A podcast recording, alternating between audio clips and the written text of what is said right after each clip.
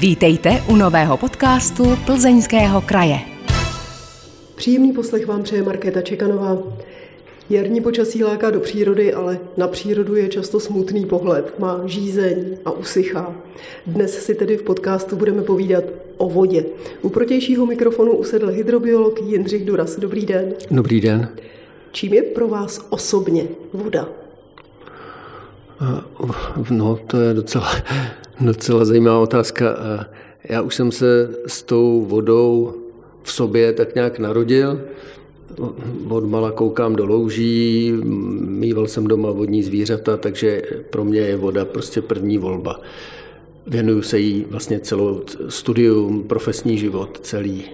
A vlastně ta voda mě fascinuje tím, že všechno propojuje a vlastně kdykoliv chci o něčem začít uvažovat, myslím o přírodě, o krajině, o, o životě lidí v té krajině, tak je ideální všechno postavit na vodě, čili začít u těch vztahů s vodou. Kdo to neudělá, tak nemůže dostat nikdy dobré řešení. Takže ta voda, vodě se vlastně věnuju, je to můj koníček a jsem s tím spokojený. Teď mě zaujala vaše věta, kdy jste řekl, že je třeba všechno postavit na vodě. Takže takové to úsloví stojí to na vodě pro vás vlastně neznamená nic negativního nebo vachrlatého, nejistého, ale naopak je to pro vás ten nejbezpečnější základ? Eh, asi tak. Stojí to na vodě, vymysleli stavaři, což jsou často skoro bych řekl nepřátelé vodního režimu a vody jako takové. Takže pro nás voda v krajině je naprostý základ. Když jsme si tenhle rozhovor připravovali, tak jste mi napsal, voda propojuje každého s každým a všechno se vším, ať chceme nebo nechceme. Cokoliv uděláme vodě, to se nutně projeví někde jinde. Takže co konkrétně jste tím myslel? A, a myslel jsem tím ne, úplně všechno. E, já strávím spoustu času na různých jednáních se starosty, se zemědělci, s rybníkáři. A sestavaři, projektanty. A vlastně pořád zjišťuju, že nikomu vůbec nedochází, že voda všechno propojuje. Že jako v té slovní rovině to všichni chápou, ale když se podle toho mají řídit, tak na to zapomenou, neví to, nedochází jim to. Je to o tom, že eh, kdykoliv s vodou někde nakládám, něco jí stavím do cesty, nevím, jez, hráz, nebo ji odvedu z krajiny, třeba drenáží z polí, drenáží z pramenišť, tak to nikdy nemá vliv pouze na to místo, na kterém já stojím, ale na spoustu lidí dalších. Eh, aktuálně se třeba hodně hovoří o revitalizacích, což může řadě lidí připadat jako zbytečný výmysl ochranářů, ale ta napřímená koryta a napřimovala se desítky let systematicky, místami, místama naprosto hloupě. A tak ta zrychlují odtok vody. A to má třeba dva dopady. První, že když tu vodu rychle odvedeme, tak jak si logický pak nebudeme mít. Nebudeme jí mít ke klimatizaci krajiny, pro růst stromů, pro nic. A když ji rychle odvedeme, tak ona rychle přiteče někomu dalšímu pořád se potkáváme se starosty a my tady chceme kolem obce ten potok narovnat, nejlíp vydláždit, zahloubit, aby to hezky, hezky, beton, spoustě lidí ještě přijde hezká věc, aby to hezky vypadalo. Ale že to někomu dalšímu při, při řítí tu povodeň do vsi, to už prostě těm lidem vůbec nedochází. Jiný příklad. Eh, starostové mají takovou mantru, a to je rozvoj obce. Rozvoj obce. Vlastně a, a chápou to tak, že budou mít nové stavební parcely, tam se nastěhují pokud možno movití lidé a část z daní bude, z jejich daní pak bude přínosem obecního rozpočtu a ta obec bude hezky vypadat a tak. Bohužel řada těch nových pozemků je v údolích, v údolních nivách, jak říkáme, v záplavových územích. A když tam si tam chci postavit dům, tak aby se mi nezaplavoval, tak si ho postavím na náspu. A nejlíp ještě to koryto toho potoka trošku zabagruju, aby se držel v tom korytě. Protože takoví ti dřívější stavaři měli základní tezi, voda má koryto, tak ať v tom korytě je a nikde z něj nevystupuje. Což byla naprostá hloupost, na kterou doplácíme a budeme ještě doplácet. Takže ti starostové v jedné obci, nebo starosta v jedné obci si zastaví tu údolní nivu, je tam prostě nějaký kopřivy a komáři a, a bylo to ošklý. Jenomže pak je nějaká obec dole a ten starosta zastavil záplavové území, které má dneska nevyčíslitelnou hodnotu.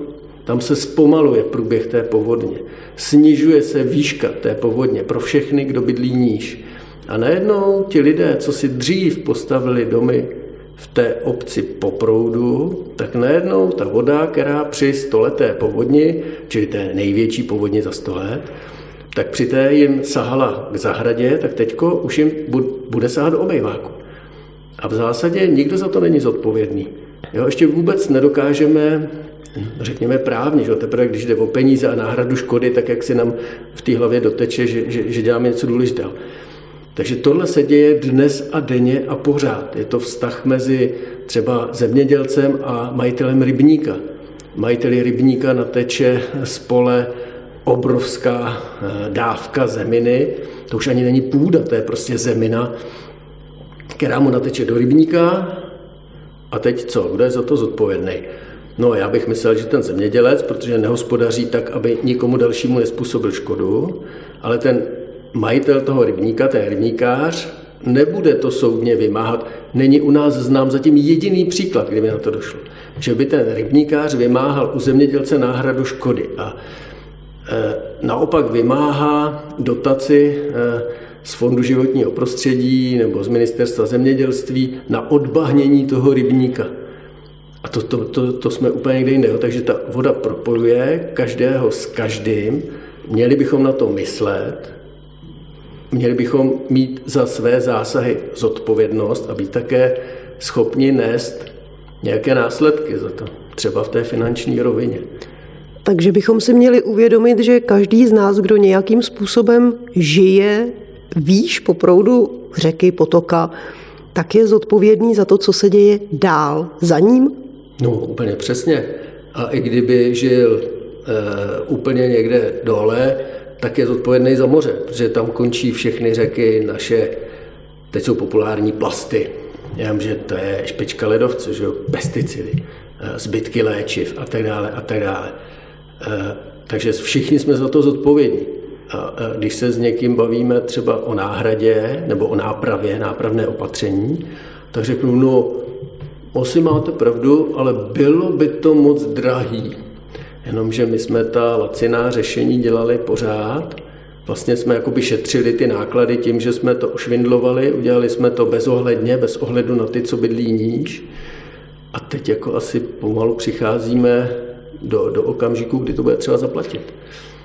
Když jsme se tady bavili o tom napřimování toku, mě se vybavila jakási stará lidová moudrost nebo známý od starších obyvatel naší vesnice, kteří říkají, že voda si pamatuje, kudy tekla což se projevuje právě při povodních, že najednou nám řeka vystoupí z koryta a vydá se někudy úplně jinudy a nejstarší pamětníci si zpravidla vzpomenou, ano, vlastně tudy ta řeka tekla, babička mi říkala, že tudy tekla řeka. Jak to ta voda dělá? Já si nemyslím, že by každá jedna molekula H2O měla mozek a pamatovala si, kudy před stolety tekla. Že to pravděpodobně souvisí s nějakou geomorfologií krajiny? Nebo s fyzikou eh, kapalin? Uh... Já začnu jinudy. Eh, základní problém je, že my to odmítáme respektovat, kudy ta řeka tekla. My ji tam nechceme. My chceme, aby tekla jinudy a snažíme se jí to vnutit. Eh, ten respekt, eh, kdybych chtěl trošku to vzít jako opravdu z hloubky, tak řeknu pokora vůči té přírodě nám strašně chybí. A takže my tu řeku odvedeme jinudy, až máme ten bagr a jako, máme spoustu peněz, bohužel. Ale ta řeka si pamatuje, jasně, je v tom především ta hydromorfologie, je v tom i povaha toho materiálu v té údolní nivě, je v tom celá fyzika proudění, čili v naprosté většině případů ona má tendenci téct tím původním korytem. No a někdy samozřejmě se vymkne a udělá si ještě úplně jiné koryto a to jsme teprve překvapeni. Jak lidská činnost v krajině poškodila vodní režim a co konkrétně bychom měli tedy dělat, abychom to napravili nebo začali napravovat? No to je, to je dobrá otázka. Já už jsem mluvil o tom, že voda všechno propojuje. A tady to, to znamená dvě věci. Za prvé, když té vodě někde škodím, tak jak je všechno se vším propojené, tak ty ostatní napojené části obvykle vyrovnávají ty škody, které já působím. Takže se dlouho projeví, dlouho trvá, než se projeví to mé škodlivé zacházení s vodou.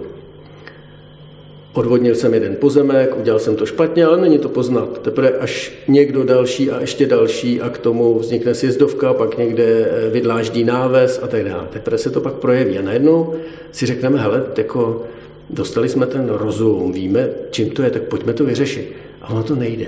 Ono to nejde, protože eh, jak ta voda všechno propojuje, tak vlastně najednou stojíme před úkolem zlepšit všechno. A to je eh, to se za A strašně špatně vysvětluje politikům, strašně špatně se to uplatňuje v rozpočtech, strašně špatně se to vysvětluje i běžným občanům, že, kterému by ty kroky měly být srozumitelné. Ale nejsou, protože mu řeknou, hele, musíme zlepšit všechno. Nebo čím bychom měli začít v téhle chvíli, v té situaci, ve které jsme? Eh, přes 50% rozlohy České republiky je zemědělská půda je jasný, že musíme začít, ne, nebo začít, začít na té zemědělské půdě. Protože tam by mělo dojít, co mělo, musí dojít k té výrazné retenci vody. Černozemní půdy mají schopnost zadržet té srážkové vody nejvíc, někde třeba kolem 300-400 litrů na metr čtvereční takové ty chudší hnědozemní půdy, tam jsou to desítky nebo mezi 100-200 litry na metr čtvereční. Teď, když si vezmeme, že jsme o třetinu té retence už přišli, já si troufnu říct, jak, jakkoliv naštvu zemědělce špatným hospodařením, až kdyby hospodařili, dobře, jak jsme o to nepřišli, Čili o třetinu té retenční schopnosti jsme přišli, o třetinu. Či to jsou v nejlepším případě desítky litrů na metr čtvereční. Jo, desítky litrů na metr čtvereční. Jeden hektar má 10 tisíc metrů čtverečních. Takže když si to pronásobíme, tak vznikají čísla, kde už se v těch nulách přestáváme vyznávat. A když si vezmeme, že máme pozemky klidně o 200 hektarech, tak to jsou, to je obrovské množství vody. Množství vody, kterou půda teď podle odhadů má schopnost zachytit, je zhruba dvojnásobek toho, co je objem všech přehradních nádrží v České republice. Či včetně Lipna, Orlíka, Sleská harta, prostě úplně všechno. Dvojnásobek. A jak jsem říkal, o třetinu už jsme přišli. Takže v zásadě objem, ještě jeden objem všech přehrad, který máme, ty půdy zachytit mohou, ale nezachytí. Či to je něco, na čem je třeba pracovat naprosto, naprosto zásadně. A proč to nezachytí a co bychom měli udělat, aby zachytili? To je na dlouhé vyprávění. Každopádně eh, průběžně vlastně od kolektivizace v 50. letech dochází ke zhoršování stavu půd tím, že klesá podíl organické složky, to je ten půdní humus, a ten jednak sám jakoby nakypřuje tu půdu a, a, a umožňuje tu vodu zasáknout, že když prší, tak ta voda musí zasáknout, ne stéct. Takže ten to umožňuje, ale zároveň je to i potrava pro žížaly. A třeba na jednom hektaru půdy by správně nebo ideálně mělo být dvě tuny žíža. Dvě tuny žíža, což převedeno na krávy jsou čtyři krávy. Což je neuvěřitelná biomasa. Kromě toho tam jsou další tuny mikroorganismů schovaných v té půdě. Ale když není organická hmota, tak tam nikdo nemá co jíst, což rád. Eh, běžné pole se postřikuje zhruba šestkrát za vegetační sezónu. To těm samozřejmě žíželám také nedělá dobře. Žížely dělají chodbičky, které umožňují zasakování, obracejí půdu a tak dále. Eh, sami odumírají, či jsou zase nějakým organickým materiálem. Tohle je naprosto, naprosto zásadní. Ten, ten klíčový prvek, vlastně můžeme na to nahlížet tak, že když tu vodu, voda, kterou nezasáknu, odteče. Čím méně vody zasáknu, tím více jí odteče. Naprosto neúprosná logika. Když ji nezasáknu, nebude se mi dostatečně doplňovat voda pod zemí. A hlavně to, co se steče, tím, že zvyšujeme ten odtok, tak sebou bere dříve ornici a dneska, protože už tam není téměř ta organická složka, tak to bere vlastně tu zeminu. Eh, voda bere ty nejlehčí částečky. To znamená to pro zemědělství to nejlepší, to nejcennější. A na poli nám zůstává písek, kameny a tak. Pak samozřejmě jednomu by se zdálo, že les prostě už je ideální tím, že to je les. No, bohužel lesa u nás máme neuvěřitelně málo. Eh, les je v Národním parku Šumava někde, Boubický eh, prales a zbytek není les v zásadě, ale je to plantáž. Je to plantáž na dřevní hmotu se všemi mínusy a jeden z těch mínusů je snížená schopnost zachycovat vodu. Eh, máme napřímené vodní toky, což je prostě problém. Když ten tok meandruje, tak v každém tom meandru dochází k infiltraci vody do té údolní nivy.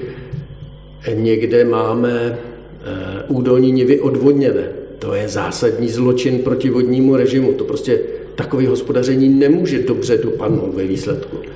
Máme eh, na polích rozhorané údolnice, které rok co rok vyplavuje voda a rok co rok je ten hospodařící subjekt zase rozvora. Vlastně, protože má dotace na metr čtvereční a že se tam nic neurodí a že se splavuje půda, je prostě těmhle lidem úplně jedno. Čest všem, který hospodaří správně hluboký obdiv. Ehm, máme odvodněná prameniště. A to taky nemůže dobře dopadnout. Prostě máme drenážní systém s neregulovatelným odtokem, takže ono to, když je sucho, tak to vypadá bezvadně, protože z těch drenážních trubek pořád teče voda. Tak můžeme si říkat, no jo, ono není takový sucho, ono vlastně to teče z té zemědělské krajiny, no to teče, jenomže ta voda teče už ode mě pryč. No je to jako kdybych hodil šrejtofli z mostu. Ona krásně letí, ale, ale letí ode mě a já už prostě si na ní nikdy nesáhnu a už ní nikdy nebudu mít žádný užitek. Takže to jsou základní, dal by se o tom mluvit dlouho, ale tohle jsou aspoň ty základní věci, protože přes třetinu všech pozemků je lesní půda a přes polovinu je ta zemědělská, tak kde jinde bychom měli začít. Posloucháte podcast Plzeňského kraje.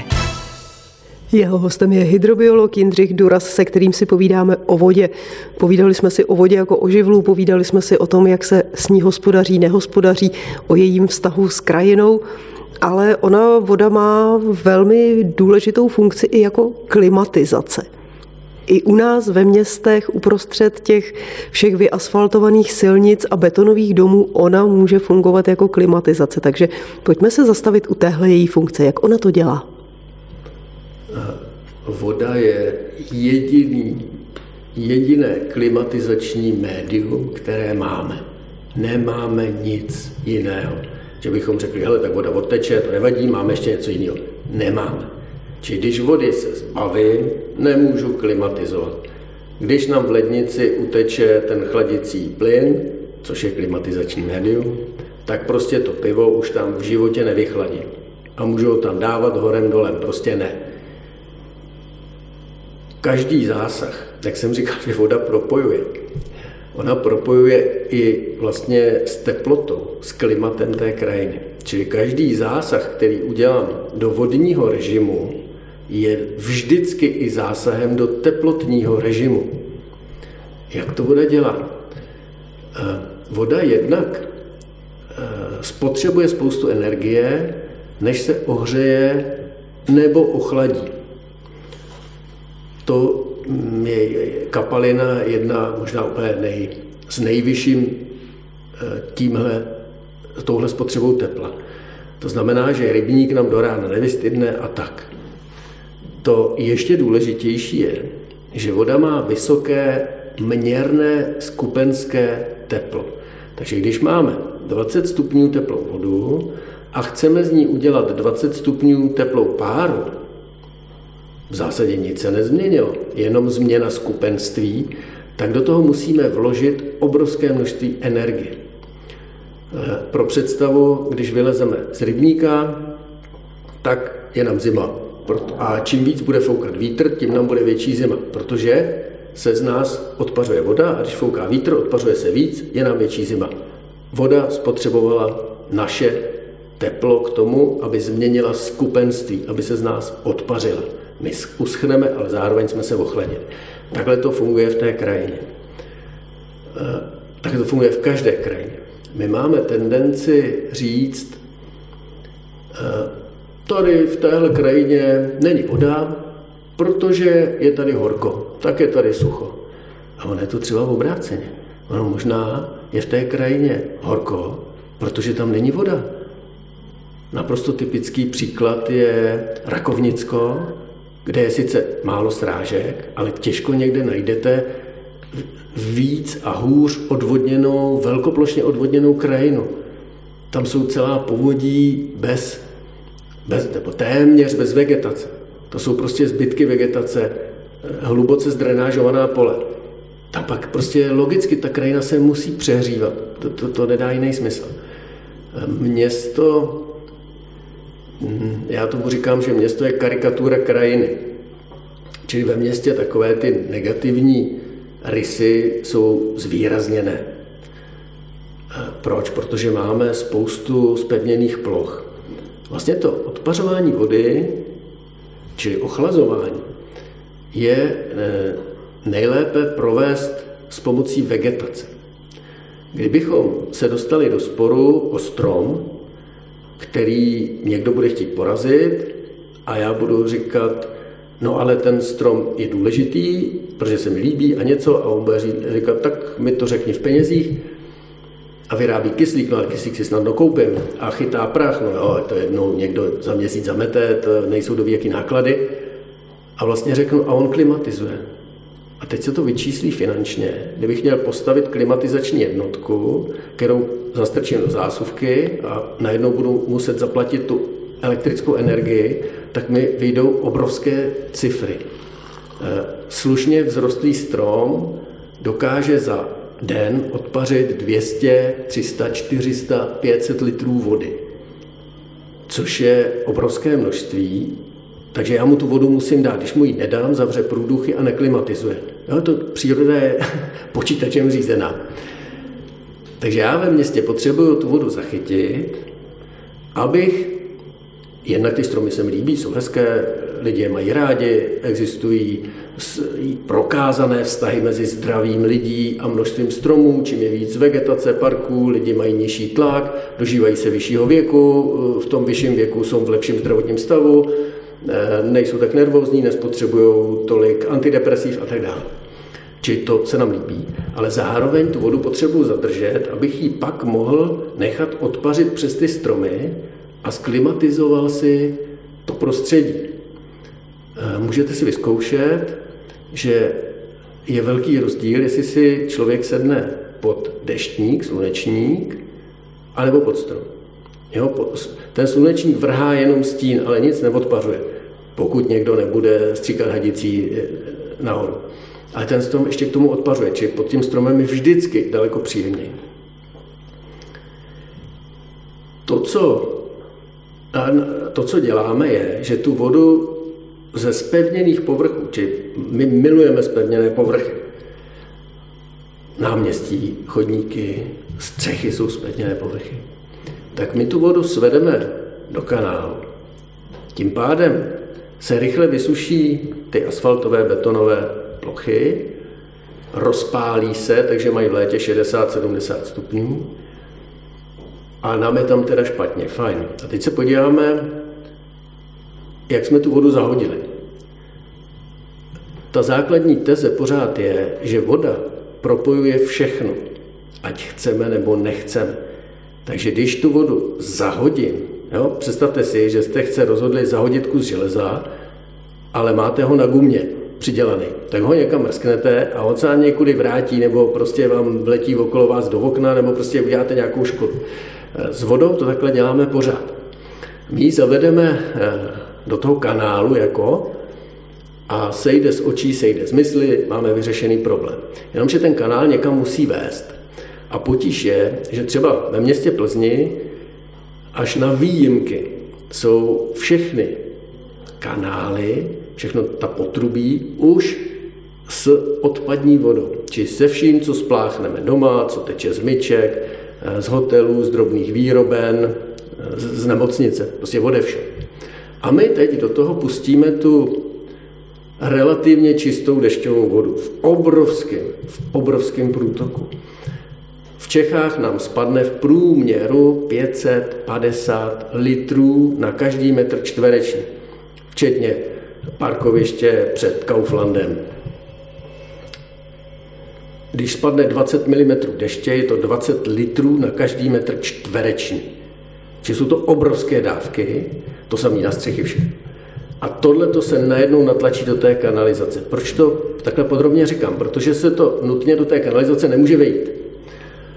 Uh, inženýři nás tom samozřejmě nenechají a tak každá kanalizace je opatřena něčím, co se jmenuje odlehčovací komora a ta přebytečná voda se nechá přepadnout, takzvaně se odlehčí někam.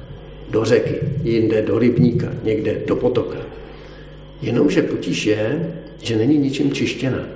Takže všechno, co tam teče, možná bych to schrnul pod pojem vlhčené ubrousky, eh, vrazí, vtrhne obrovským průtokem do řeky, teče to tam třeba hodinu, dvě, tři a nikdo jakoby si toho nevšímá. Že? To nejsou jenom ty vlhčené ubrousky, to jsou všelijaké bakterie, to je virové znečištění, které dlouho přetrvává. Pak se někdo chce koupat eh, v té řece níž. Eh, jsou to zbytky léčiv, zbytky domácí chemie, jsou to živiny, zejména fosfor, který je klíčovou živinou eh, v těch vodních ekosystémech. Takže jestli eh, ve Stříbře, v Plané, Plané, eh, Plané chodové Plané, Tachově, Kladrubech nevyřešíme tyhle, tahle odlehčení, tyhle vstupy, tak se nezbavíme si nic v Hracholuskách, protože ten vstup živin je tak obrovský, že prostě nemůžeme pořešit dobrou kvalitu vody v Hracholuskách, aniž bychom se zabývali těmihle odlehčovanými vodami. A jenom tak, či tu vodu zahazujeme, nám chybí, ale my ještě tím zahozením uděláme spoustu škody. A jenom tak pro, pro legraci, eh, z Plzně, když prší, Plzeň má kolem 90 těchto odlehčení a když prší, tak z některých tečou opravdu velké dávky. Kam tečou? Máme Úslava, Úhlava, Radbuza, Mže, čili Berounkou tečou dál. V roce 2018 uhynulo v Berounce pod Plzní 3 tuny ryb. Protože to znečištění se začalo rozkládat, spotřeboval se kyslík a ryby prostě uhynuly. Nicméně, když ty ryby náhodou neuhynou, tak to znečištění pokračuje dál. A pak jsou tam oblasti jako Eh, do Břichovice, eh, Mokropsy, kde se ty lidi v Berounce koupou. Jenomže ta voda tam doteče za několik dní, kdy už si nikdo nepamatuje, že pršel. Čili jako my, třeba jako plzeňáci, páč je to náš odpad, my jsme za něj zodpovědní, nikdo jiný za něj, co svatý Petr, který nám dal dešť, ten za to zodpovědný není. Čili my způsobujeme riziko lidem, kteří žijí a užívají tu vodu a mají to právo pod námi.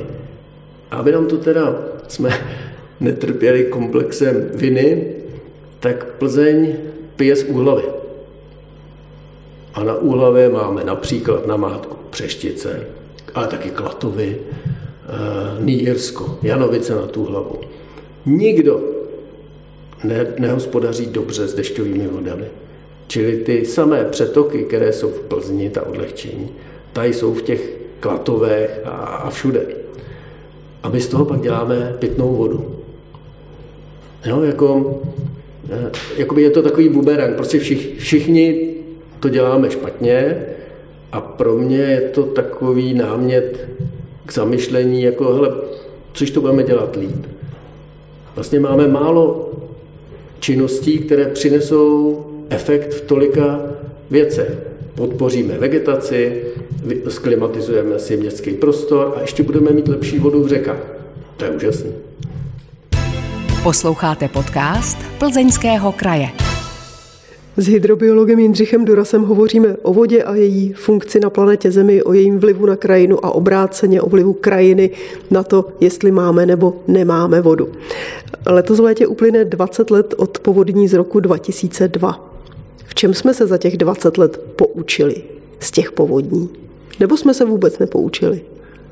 Určitě jsme se poučili na úrovni odborných vědeckých konferencí, umíme o tom docela dobře hovořit, máme na to matematické modely, vybudovali jsme četná protipovodňová opatření. Potíž je, že v té rovině činností, běžných činností, stavebních projektů, výstavby, eh, eh, třeba nemovitostí jako domů nebo silnic, železnic, mostů.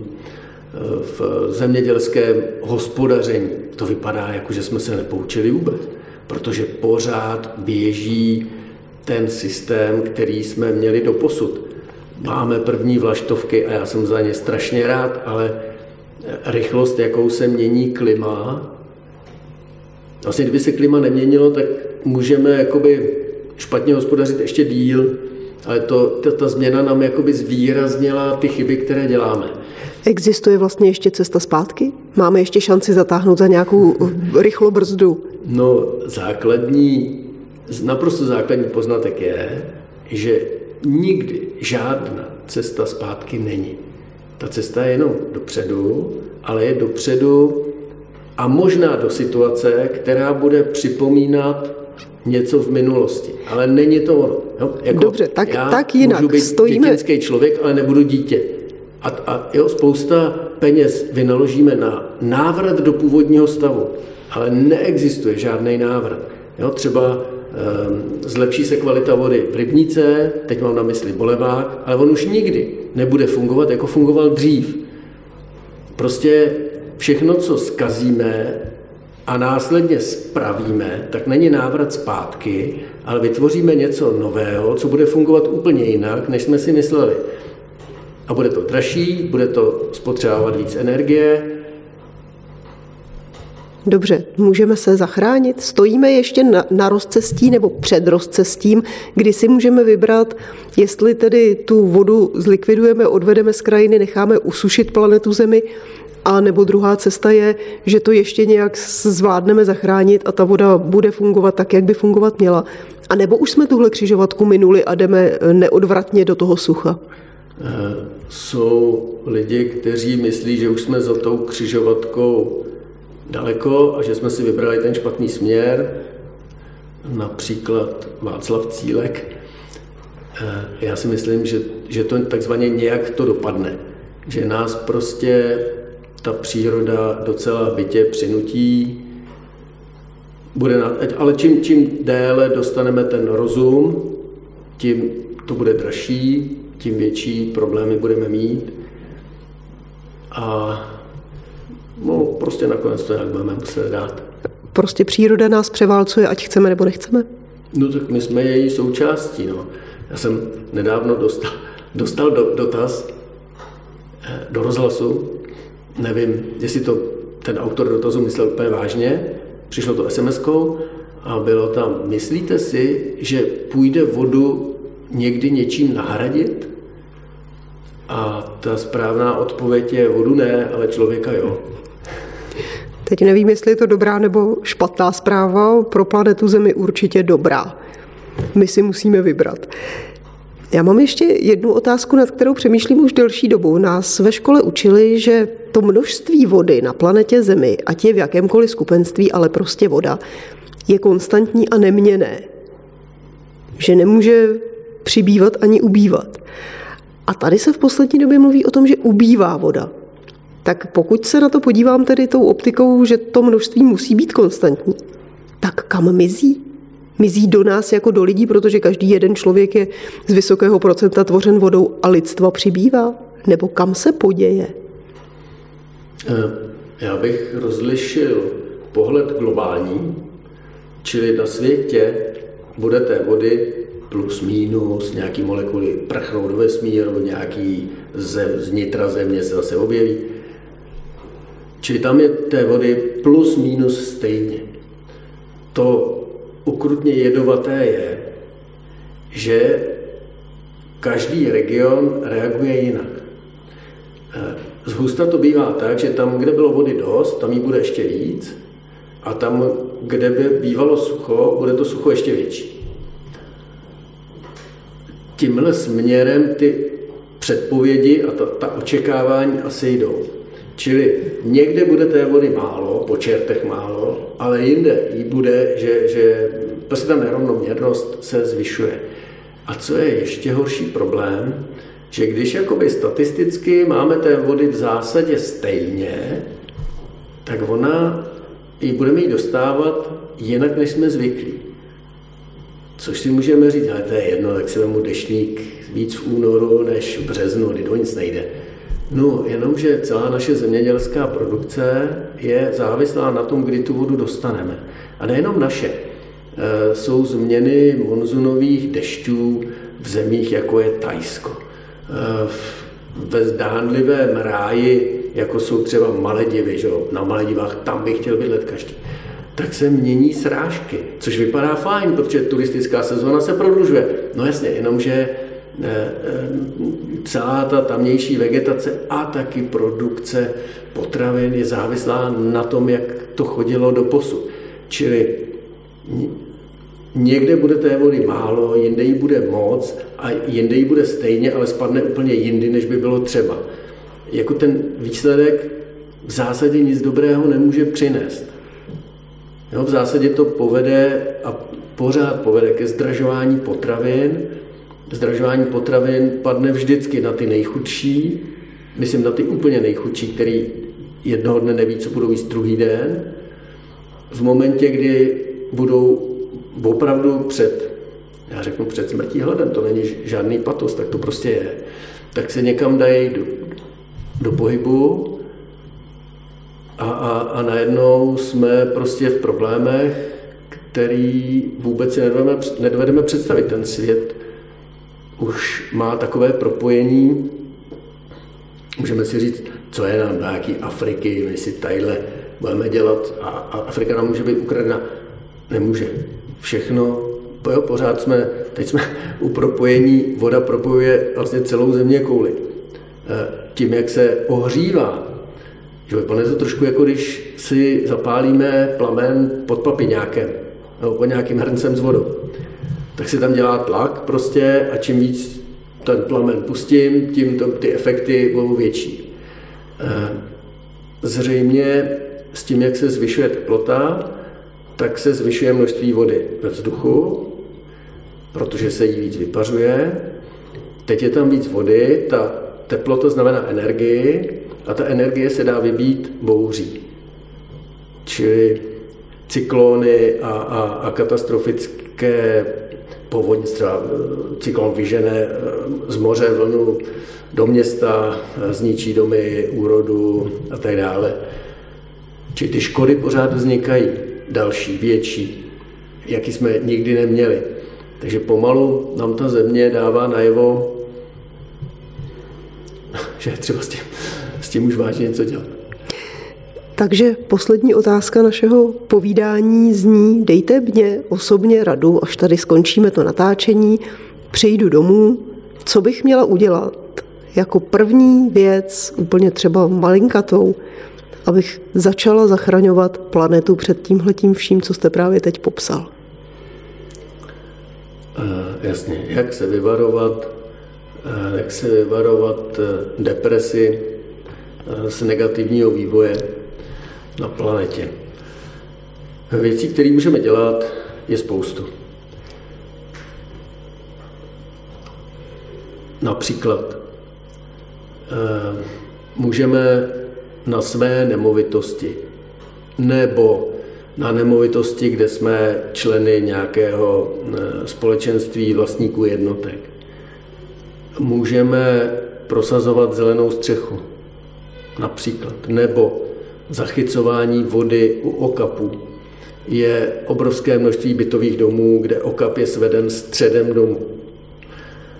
Z úrovně města bude snaha, kde to půjde aspoň trochu, tak tyhle svody, dešťové vody, eh, dostat zase ven. Například kvůli poleváku, kde chybí voda, protože ji z celého sídliště natlačíme do kanálu. Čili to hospodaření s dešťovou vodou v malém, u sebe. To, co můžeme dělat dál, je komunikovat, možná bych si trochu říct, vyvíjet nátlak na politiky všech úrovní. Na, třeba v Plzni na městském obvodu, obvodu, na obecním zastupitelstvu, v obci, městském zastupitelstvu, eh, poslancích eh, ve sněmovně, členy vlády, na ministerské úředníky, kamkoliv. A teď pozor, abychom mohli, aby to mělo ten správný efekt, tak se o tom musíme něco dovědět. Čili všem, kdo chce s tím něco dělat, a já budu vděčný každému, něco si o tom je třeba zjistit, promyslet si to, někoho se zeptat třeba a pak teprve uplatňovat ten svůj vliv přes ty politiky, aby ta opatření nezapadla. Že teď řešíme Ukrajinu všichni, což bude stát spoustu peněz, ať už město nebo stát, a teď bude míň jakoby peněz, bude třeba víc šetřit a najednou řekneme, no jo, to je hezký, ale na to nemáme peníze. Chyba, chyba, chyba. Protože jenom ten dluh nám bude narůstat. Takže eh, tohle je další věc, že vzdělávat se, přemýšlet o tom a ovlivňovat ty politiky. No a samozřejmě nemělo by nás nechávat v klidu ani třeba kácení brazilského pralesa nebo eh, procesy na úrovni Evropské unie. Známe europoslance, europoslanci mají své kanceláře, zasedají v různých výborech, kde se řeší zemědělská politika třeba. No, tu nám jako, sice žijeme tady, že nám Brusel diktuje, ale on úplně se tak nediktuje, že co si tam vyjednáme a jak si to dojednáme, tak to pak máme. Takže jo, pojďme se, musíme se postarat o tu naší krajinu primárně, tu tady máme, z té budeme muset být živi, ale zároveň bychom měli myslet i na tu Evropu. Všude ve všech státech Evropy mají stejný typ problémů jako u nás, akorát jsou o 20 let před námi, možná o 30. No a trochu bychom měli vzpomenout i třeba na ty tropické dešťové lesy nebo tak, no. Dobře, takže já cestou tady z natáčení se půjdu podívat po nějaké nádrži na dešťovou vodu. Děkuji vám za tip, děkuji vám za povídání. O vodě by se dalo určitě hovořit velmi a velmi dlouho, ale důležitější bude udělat něco pro to, aby nám zůstávala v krajině, aby nám sloužila a aby s námi žila i nadále. Já děkuji za povídání na tohle téma hydrobiologovi Jindřichu Durasovi. Mějte se krásně a těším se zase někdy naslyšenou. No, I vy se mějte všichni krásně. S vámi, vážení posluchači, se loučí Markéta Čekanová. Díky za to, že jste poslouchali tento podcast. Připomínáme, že všechny podcasty Plzeňského kraje najdete také na stránkách Plzeňského kraje www.plzeňský-kraj.cz, na krajském Facebooku, YouTube nebo v Spotify, Apple podcastech a podcastech Google. Aby vám neutekly další díly, nezapomeňte nás sledovat nebo si přihlásit odběr, ať už nás sledujete nebo posloucháte kdekoliv. Těšíme se v příštím dílu naslyšenou.